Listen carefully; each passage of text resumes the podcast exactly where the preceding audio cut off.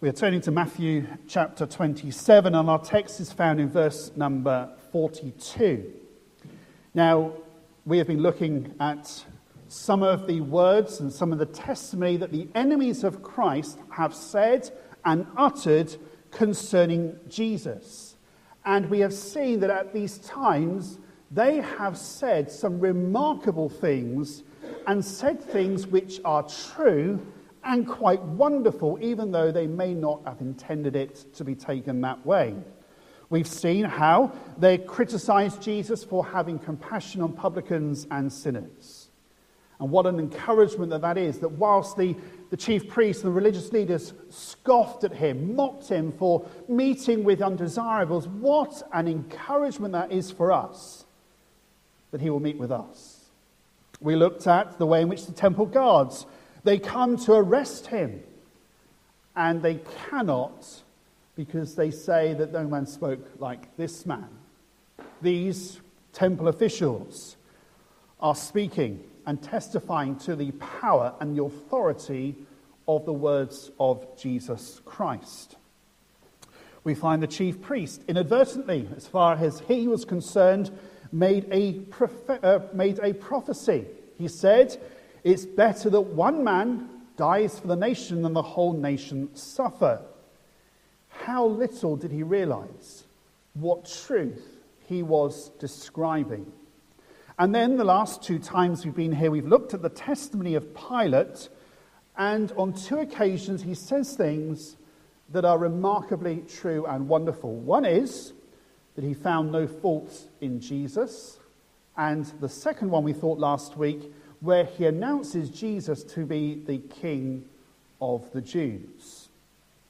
But this morning we have an insult that's hurled by the chief priests against Jesus, and it's a wonderful testimony to his work of salvation.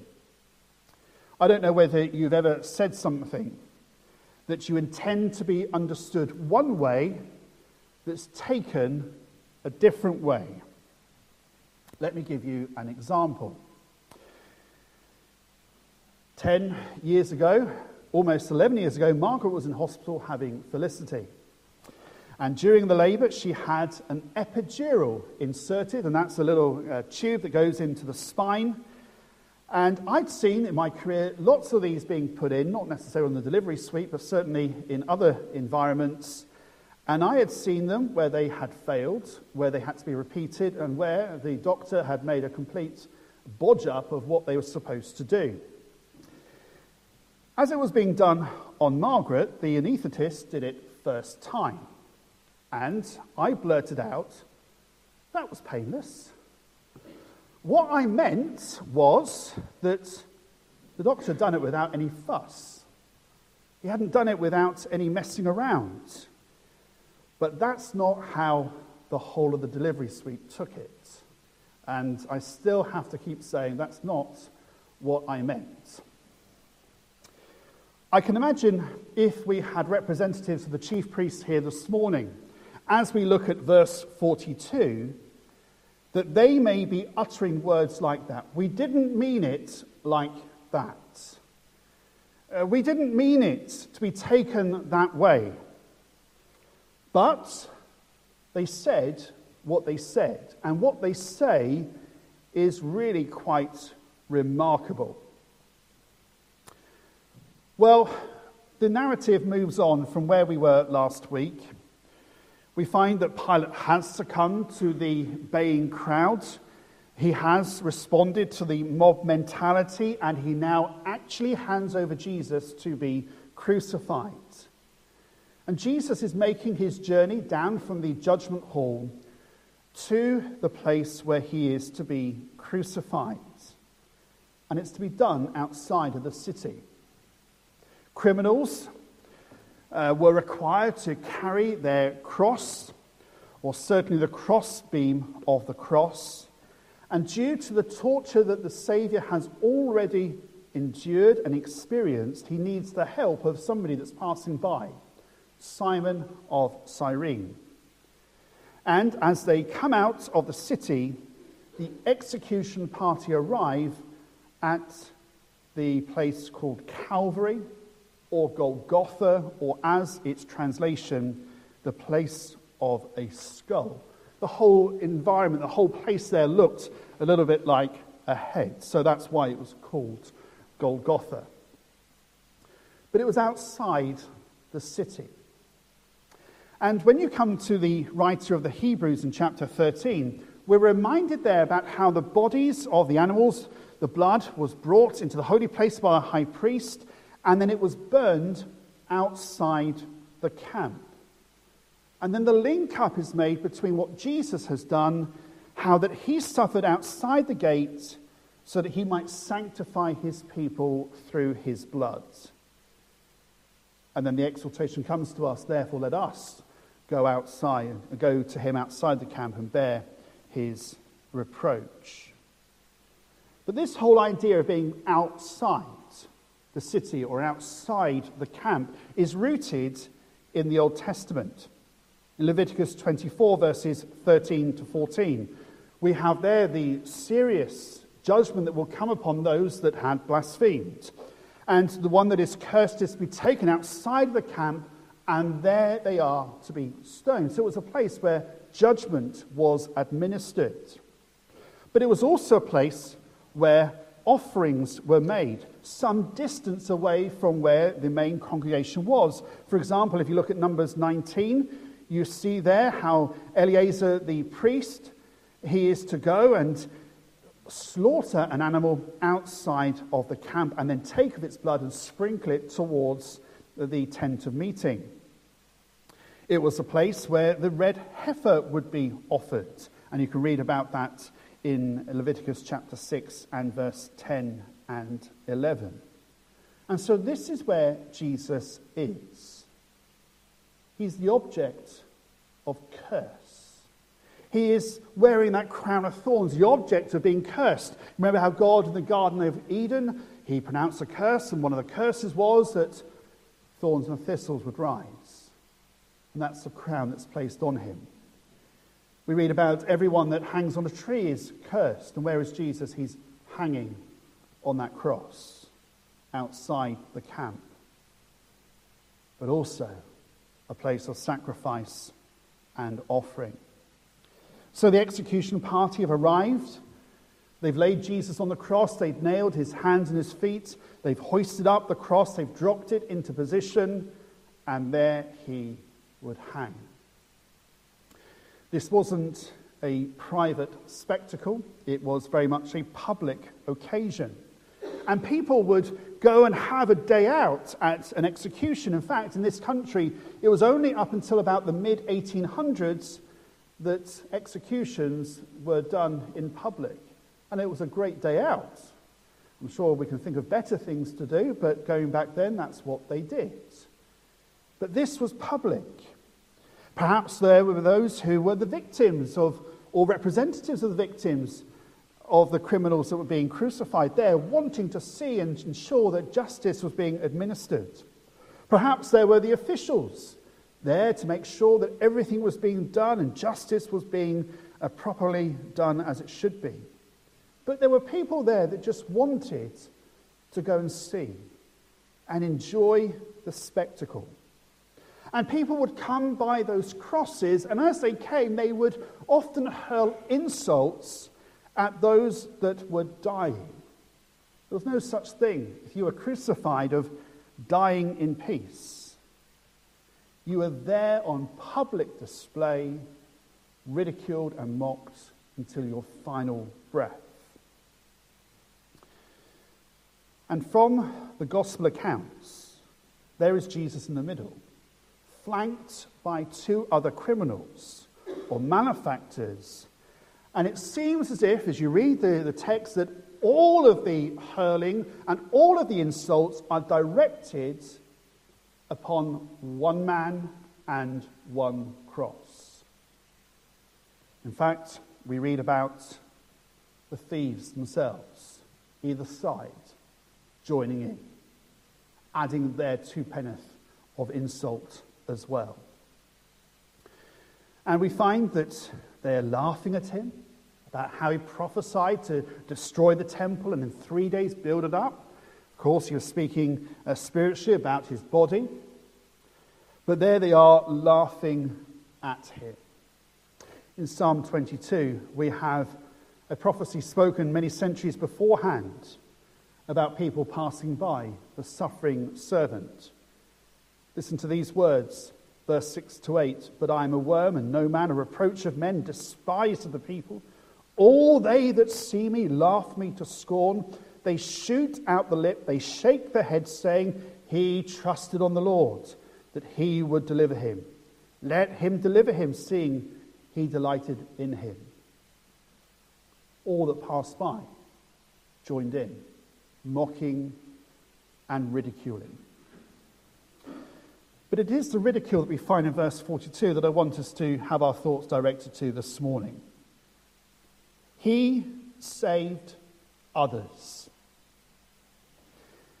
He can, himself he cannot save. If he be the king of Israel, let him now come down from the cross, and we will believe him.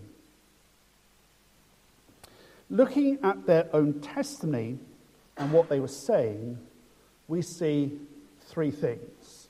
Number one is this that Jesus is the Savior. The second thing that we see is that Jesus is the selfless Savior. And the third thing that we see is Jesus being the single minded Savior. Jesus is the Savior.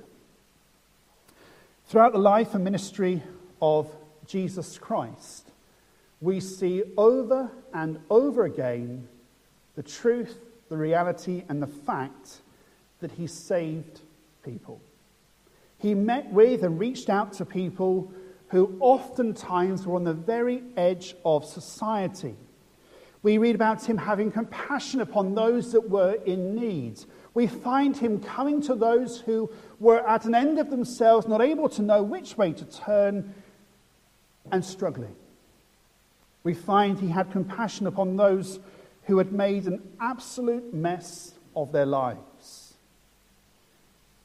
He would say that he hadn't come to save the righteous, but sinners. And what he meant by that was those who were self confident, self assured, that they were fine, that they were good enough. He had come to those that were ruined by sin. So we could think of some examples. And the people here that are passing by would have known some of these individuals. For example, the woman caught in adultery.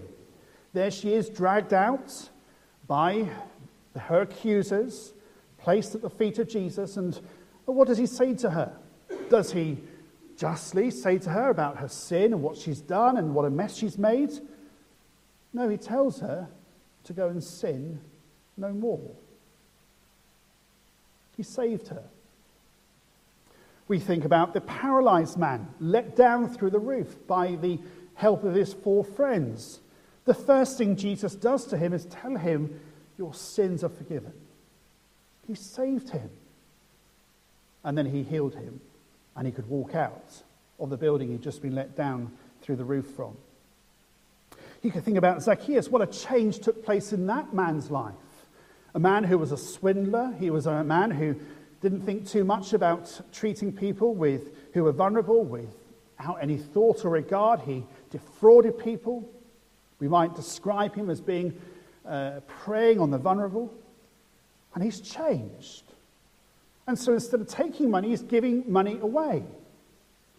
A man truly changed and transformed.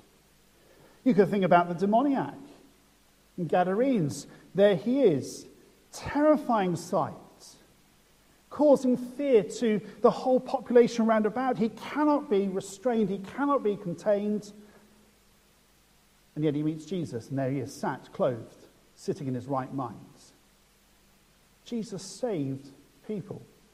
We could think about Lazarus, man who'd been dead for four days in a tomb. He saves him from the grave.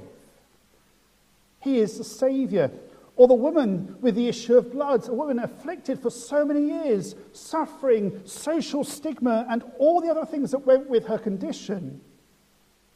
the Lord saved her. And then Jairus' daughter, daughter, 12 years old, not much different to some of the children here. She had died, and the Lord saved her. Over and over again, we see the truth shining out that Jesus saves people. He saves sinners.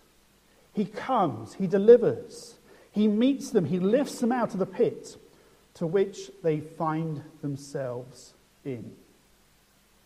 Listen to the words of Psalm 40. I waited patiently for the Lord, and He inclined unto me and heard my cry.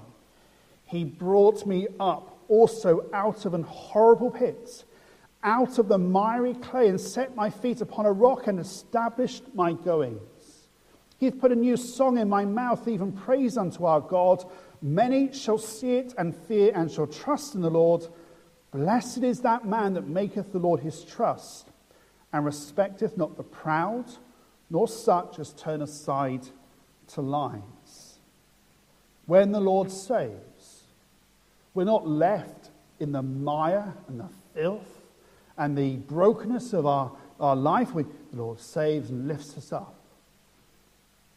And these chief priests, religious leaders, who are so vehement in their determination to have Jesus put to death, are now laughing and mocking and ridiculing Jesus as he dies. And they say this He saved others. Hallelujah! He saved others.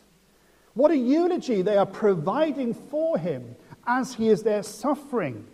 What a comfort to his people to be reminded of what he had come to do to save sinners. He had come for this mission. The mission was to be a savior for his people. That was his name. And the rabble are testifying to it. And you could imagine the chief priest going, Well, we didn't mean it like that. We didn't mean you to take it that way. We can take it that way because that is who he is. He is the Savior. Well, what does this have to do for us? I would encourage you to listen to the words of the chief priests. Listen to what they say about Jesus. They are telling you he saves. I can't save you. Nobody else in this church can save you. Nobody else in this world can save you. But this man can. This one dying on the cross, the chief priests are ridiculing and mocking. He saved others. And you may look at yourself and think, well, how could I be saved? Look at who he did save. He saved others. Why not you? The second thing to see is this He is the Saviour, but He's also the selfless Saviour. They say of Him, Himself, He cannot save. Now, in some ways, this statement is true, but in other ways, this statement is false. Could Jesus have saved himself? In part, yes, he could. That statement they said was false because Jesus could have saved himself or have been saved. If you think back to the gospel accounts of the life of Jesus, there was an occasion where he had just performed a miracle, he'd been teaching, and the crowd were angry about him, and they wanted to seize him and kill him.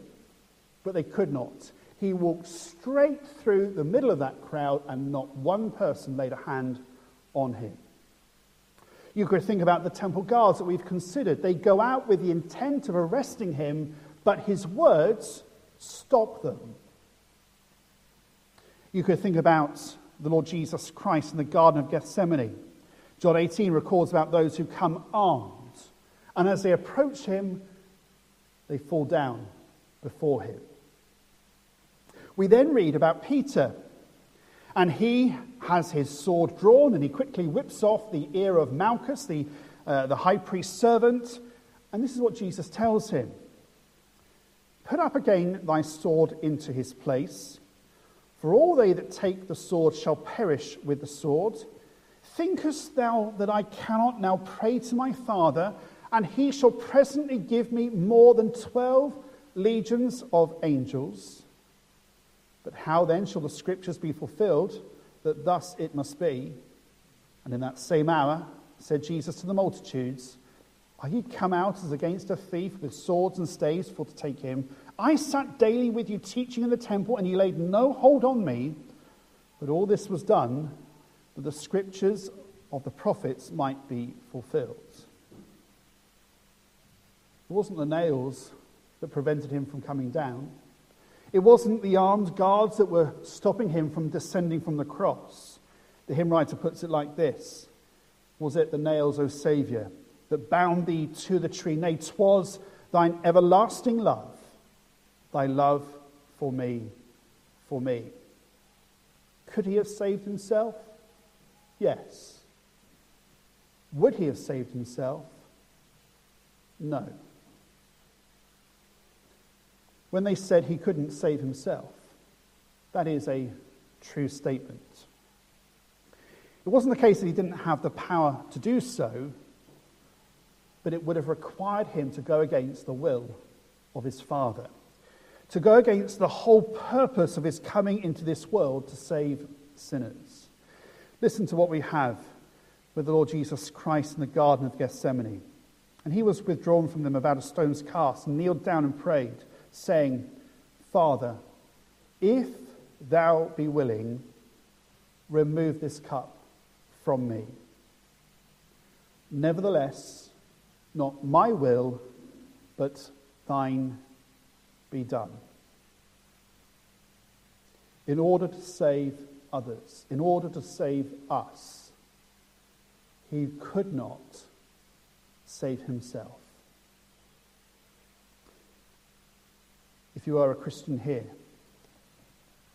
think about the love that's on display here. Here he is giving himself as a ransom.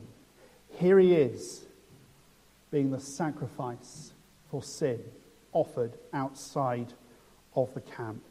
Here he is, thinking only about his people and not about himself.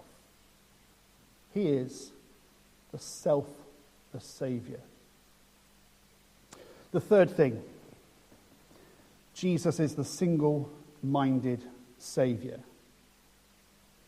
we find the crowd say, If he be the king of Israel, let him now come down from the cross, and we will believe him. And here they are doing something to provoke him. Now, if we are provoked or if we are challenged, often it is a natural response that we're going to show them. We're going to prove that person wrong. So perhaps you go for an interview and you don't get the job and you get some feedback and the person says, well, you don't have the, the skills to do the job. And you think to yourself, I jolly well do. I'm going to show them and I'm going to apply for a job and I'm going to get that job. Or a brother or sister says to you, You can't do this. And you think to yourself, I am going to do this. You can't stop me. That is a natural response to things when we are provoked or being challenged. We have an indignation rising within us that we want to prove these doubters wrong. And Jesus here is being provoked. He's told, If you are the king of Israel, then come down from that cross and we will believe you. What an offer is on the table. This, on one hand, is a win win scenario. He is being delivered from the excruciating pain of crucifixion and he has promised that people are going to worship, to believe upon him, and to know that what he's been saying is true. It's tempting. But if he had done that,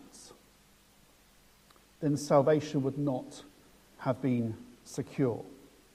Because on the cross, he is dying a substitute's death, and he is satisfying the justice of God that has been damaged and affected by our sin, And so, in order for us to be able to be forgiven, to be redeemed, to have a place in heaven, he has to take every last drop of the wrath of God that should have come to us. He has to die so that we can live. He could have avoided all of this. He could have hidden away in the countryside. But we find over and over again how Jesus deliberately goes to Jerusalem in the full knowledge of what's going to happen. His disciples knew exactly what was going. They knew the political climate at that time was not going well for Jesus. And so they knew what they're going to walk into. And so he's not here because of some lapse of judgment or he has been outwitted by his enemies. He has come single mindedly to Calvary because he must die for his people. Nothing is going to steer him off course. Nothing is going to interrupt or affect that mission. He goes to the cross and he dies. And even here, when provoked and tempted, he will not come down. A couple of scriptures just to illustrate this Isaiah 50, verse 6 I gave my back to the smiters and my cheeks to them that plucked off the hair. I hid not my face from shame and spitting, for the Lord God will help me. Therefore shall I not be confounded. Therefore have I set my face like a flint, and I know that I shall not be ashamed. Or Luke 9, verse 51 came to pass when the time was come that he should be received up, he steadfastly set his face to go to Jerusalem. He would not be moved in his mission. He had come to seek and to save that which was lost, and that is what he would do. He would come to die, the just for the unjust, to bring us to God, and no amount of provocation by his enemies would deter him from that, that great mission.